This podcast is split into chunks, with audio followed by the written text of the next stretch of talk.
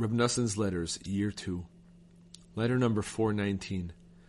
While the Rebbe revealed his paths of encouragement and advice explicitly, and it is necessary to have faith in his words and to fulfill them straightforwardly, the essence of his encouragement must be understood from a distance by means of these hints, in particular the hints about the enormous greatness and power of the Elder of Holiness, the Elder of Elders, in whose shade we take shelter for it is from him that we understand the greatness of the fashioner of creation and his enormous loving kindness that is absolutely without limit.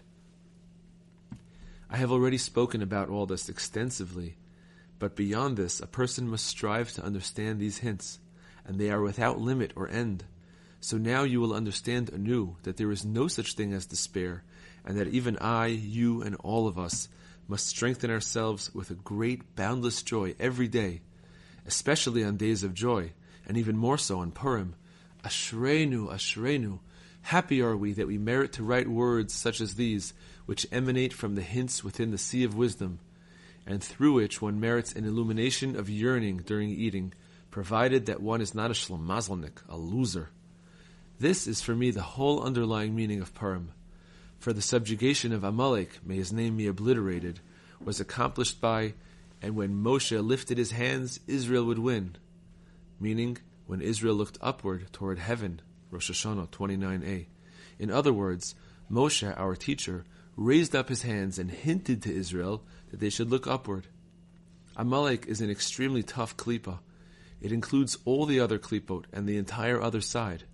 And when Amalek spreads himself out and makes war with Israel, it is impossible for the tzaddik to speak and to rebuke Israel directly Rather, he lifts up his hands and hints to them, Look upward. God is still with you. The whole world is full of his glory. The page is coming to an end, and time is short, so it is impossible to continue. This will suffice for now. You also received this letter because of my desire to have you send money to Reb Nachman quickly. Were it not for this matter, I would not have dreamed of writing you a letter today. Therefore, do not allow the celebration of Purim to prevent you from sending the money and the letter as I requested above. To the contrary, through this you can celebrate and rejoice with the song that Reb Nachman, may he live, is singing there. Rose of Yaakov, merriment and joy, and merit to perform this mitzvah on Purim. The words of your father, Noson of Breslov.